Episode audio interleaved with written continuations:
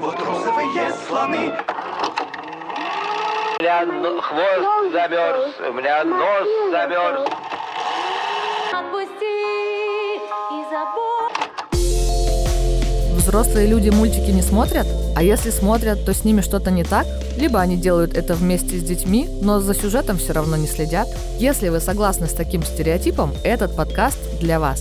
Если же категорически не согласны, он тем более для вас. Это подкаст «За семью сюжетами» от студии «Богема» и сервиса «Строки». И он о том, какие недетские вопросы ставят перед нами детские мультфильмы. Здесь мы разбираем сюжеты и героев известных мультиков и пытаемся понять, какую скрытую тему пытались отобразить авторы, что движет героями, какая за их мыслями и поступками лежит подоплека и чему на самом деле учит нас эта анимация. Меня зовут Мария Григорян, я психотерапевт, автор блога по воспитанию детей и мама двух мальчиков. И вместе с вами я буду смотреть любимые мультфильмы и рассказывать о том, что таится за их сюжетами. Этот подкаст можно послушать и родителям, и тем, у кого нет детей. Будет здорово, если, послушав его, вы сможете обсудить с детьми сложные вещи через призму мультфильмов. Ведь любимый мультик – это отличный повод поговорить о важном и поделиться, какие смыслы в сюжете вам удалось разыскать. Ну что, готовы оказаться за семью сюжетами?